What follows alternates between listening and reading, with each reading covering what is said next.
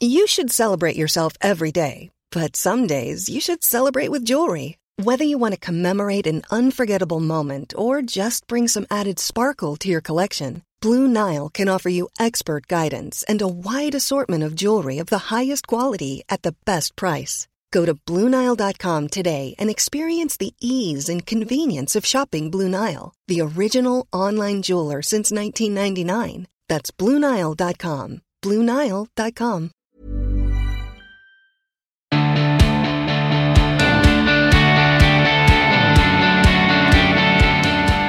Hello, hi, and welcome to another episode of the Emma Gunn Show and an installment of twelve habits. twelve habits is a year-long project where together we'll strive to make or break habits each month. Now, we all know there are habits and lifestyle choices that are good for us, yet trying to incorporate them into daily life can be so much of a challenge that they quickly fall by the wayside, and that can make us feel as though we, the individual, has failed when in actual fact it's the method that's not quite right, not you at all. So in twelve habits, we'll spend a month unpicking the challenges, figuring out our way over, under, and through the barriers to making these habits stick so that they can become parts of our lives in a way that's sustainable. Because there's no point trying to stick to a habit if the way that you've chosen to do it isn't sustainable or isn't quite right for you. So for this habit, and you can get involved by doing as little or as much as you want, all you have to do is take action towards something that you've A, been putting off, or B, something that frightens you a little bit, because the chances are if it frightens you a little bit, you have been putting it off or are putting it off currently. And you're still on the fourth episode of this habit thinking, yeah, she's right, I still haven't got my head around it. So this is our, la- our last visit to our fourth habit. And what I've come up with for this is what I think are the fundamental pillars that you can work with to help you work through these things, whatever the task might be. And it's really simple. The four things that you need to think about are, is keeping it small, keeping it defined, making sure that you create wins when you do actually start the task, and also having some kind of accountability. I know I dug into this last, last week, but this idea of like loss, whether it's financial loss if you lose a bet, or shame, you'll lose a bit of face if you don't complete your task, to your accountability partner at a particular point in time that you have set. So let's talk about keeping it small. And this is breaking whatever it is down into the smallest action conceivable. So this is taking a macro goal and breaking it into a series of micro goals. So get granular. Um, and I think a really good example here is to think about writing a book. I've told you that I've been thinking about it for a while, and it is that thing that I just can never get round to, because in my head, I think about the completed book. I think about the hardback in my hands full of hundreds and hundreds of pages and tens and tens of thousands of words. And so it just feels too big to start with. So keep it small. And this is probably a really good time to talk about the time Sally Hughes came on the podcast. And it was her first visit to the show, actually, when we talked about when she wrote Pretty Honest. And she uh, alluded to a similar thing of a book is such a huge thing.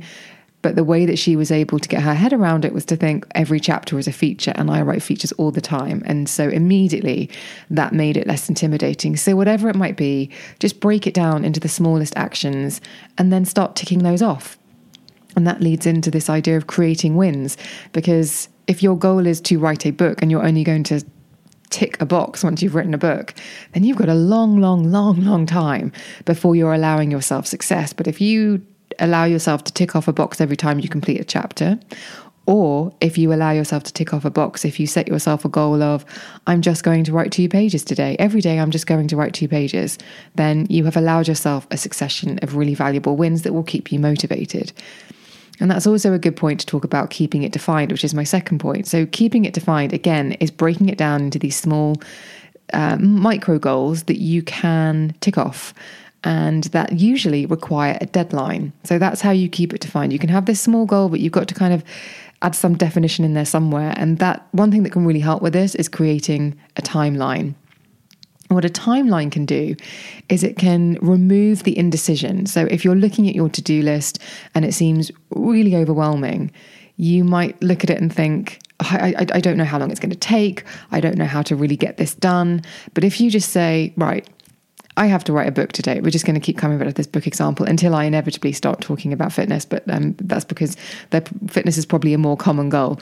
But if you have this timeline of, I want to write a book, right, I'm going to write two pages, it's really helpful to put a timeline on that and say, right, every day I'm going to do it, or every week I'm going to do this, just so that, again, you have your mark of success. Oh yeah, I did. I did my two pages today. Brilliant. Or by the end of this week, I'm going to have written three thousand words. Doesn't seem like very much, but actually every word counts when you're writing a book. So it's taking those bigger goals, the big thing, and taking out the sort of uh, nebulous, um, there's so much to think about and there's so much to consider here, and just going, right, actually, what it requires is a little bit of writing every day. So a little bit, tick, every day, tick. And there's always... or there's usually, I would say, something on your to-do list that's incredibly overwhelming. There's usually one task that if you get that one done, it will have a huge influence on everything else that you're doing. And it will perhaps make things easier, and it will perhaps take the mental burden off your shoulders that you may be feeling about the to-do list. There's usually one thing on a to-do list that makes it heavy, and once you remove it, everything else seems to flow. So what find out, identify whatever that thing on your to-do list is that's really presenting that weight, and it could be about starting a project. Identify what it is and move forward. And I think B J Fogg, who I've talked about a lot on this show in regard to uh, habits, says to make things as small as possible. And I suppose let's talk about uh, the book again. That could be when you're talking about you're writing your, I don't know, you're writing your two pages a day. You could say they don't even have to be that great. They don't even have to be fantastic, because again, you remove the perfectionist element, which again was one of the kind of kinds of procrastinators, was this perfectionist procrastinator. If you lower the bar, then you're going to immediately make it easier, because it's going to seem really easy. If you were looking at an assault course that was really difficult, you probably wouldn't even start it. But if you were looking at a, a jungle gym, you'd think, I might have a stab at that. It's that kind of mentality. So uh, let's, it's thinking about breaking it all down, but also don't make it so hard. Don't make the task in front of you harder than it needs to be. Kick that idea of being perfect into touch. And now you can get on and start doing. And spoiler alert, you're not going to bring your lowest effort to the table. You're, you're going to bring a good stab at it. So yeah, don't create that performance anxiety for yourself. And to bring in the gym reference, which is always going to happen when we were talking about habits, but a lot of people have fitness goals. Uh, but whenever I used to set myself fitness goals, they would always involve starting really, really hard. So it was about, I'm going to, on Monday, I'm going to start and I'm going to do five one-hour sessions at the gym, and I'm going to do that forevermore, and that's going to be amazing, and this is who I am now. And inevitably... Inevitably, it was such a big gear shift that although I'd give it a good effort for a few weeks, maybe even a couple of months, I might even might even keep going for six months, it would inevitably falter at some point. Life would get in the way. But as soon as I started changing my goals from these big perfectionist goals to, well, what about if I just go to the gym for twenty minutes three times a week?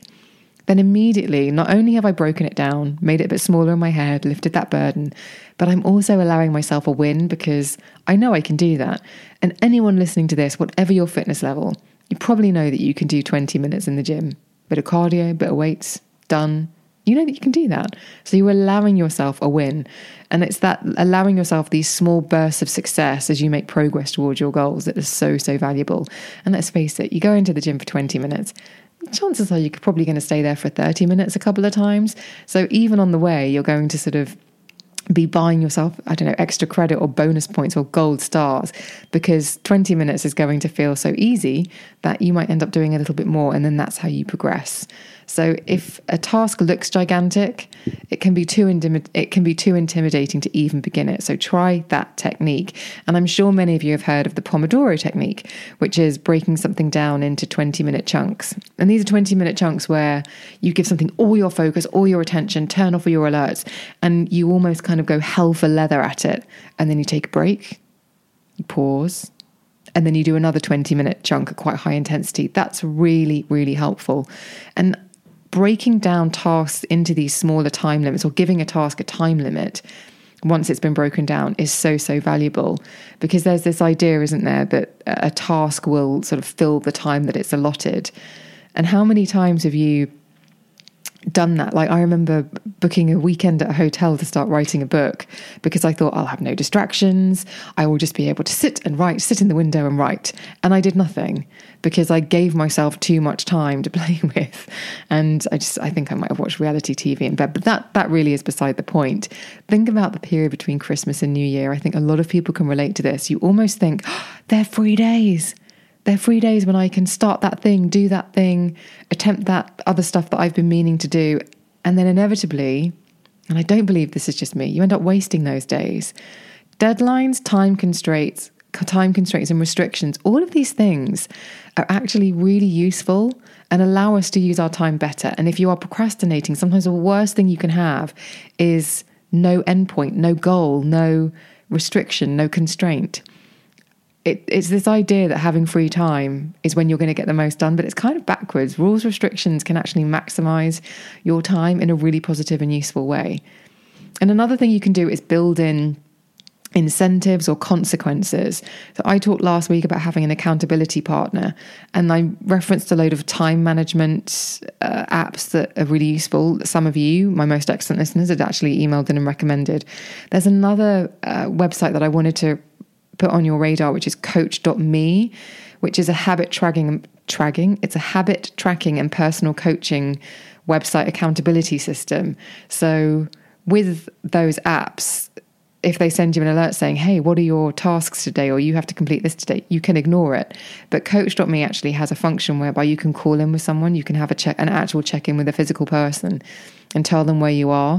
And actually that can make you work so much harder. People tend to work a lot harder if they are accountable. Again, it comes back to this free time being like, that's when I'll get the most done. Or when no one's looking over my shoulder, that that's when I'll get the most done.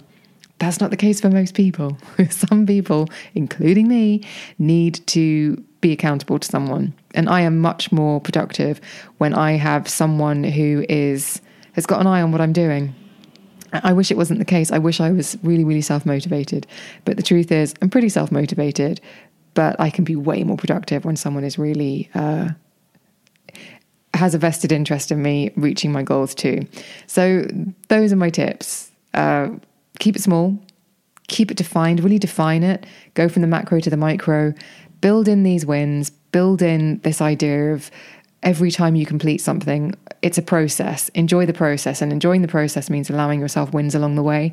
The goal is one thing, but a goal can be quite a way in the distance. So make sure you build in that enjoyment, that satisfaction, that sense of satisfaction along the way. And then also, if it's appropriate for you, also like have some uh, accountability. Like if there's a, if you're going to lose something, if you have a bet with a friend, I have to buy you dinner if I don't have the books of my, the pages of my book written that I said I will by the end of the month, dinner will be on me. And you don't want to buy them dinner. Uh, and they can, you can have a, a, a system whereby maybe they have a goal and you can work with it that way. So if they don't reach their goal, dinner's on them. Have those sorts of things in place. Have a little bit of shame. You, no one likes to lose face. Uh, if you don't complete your task, have all of those things in place. And then maybe, just maybe, and things that you've been procrastinating. And I know lots of you have messaged in to say that this habit has made you really look at what you've got going on and how you can attack it differently and how you can manage time differently. These are all things I think that can be really helpful. Just bear in mind that they're not too rigid, but they are just things like next time you feel a little bit overwhelmed, you can think, okay, I need to break this down, keep it small. I need to give myself a deadline. I need to give myself wins when I complete those small things that I've broken down into a, into a timeline. And actually, yeah, do you know what? I need to have someone else know that this is something that I'm trying to do, because I know that's going to, it's going to maximize my ability to do it. It's going to amplify the enjoyment as well of doing this task. So procrastination. I hope that this month you have really nailed the things that you were scared of. You've maybe taken some tentative steps towards things. twelve Habits this year isn't about Get, starting at the beginning imperfect and being at the end perfect. It's about really um, chipping away at these things that might be holding us back and making progress, but long-lasting progress that's really going to stick with us. So I hope that you've enjoyed procrastination.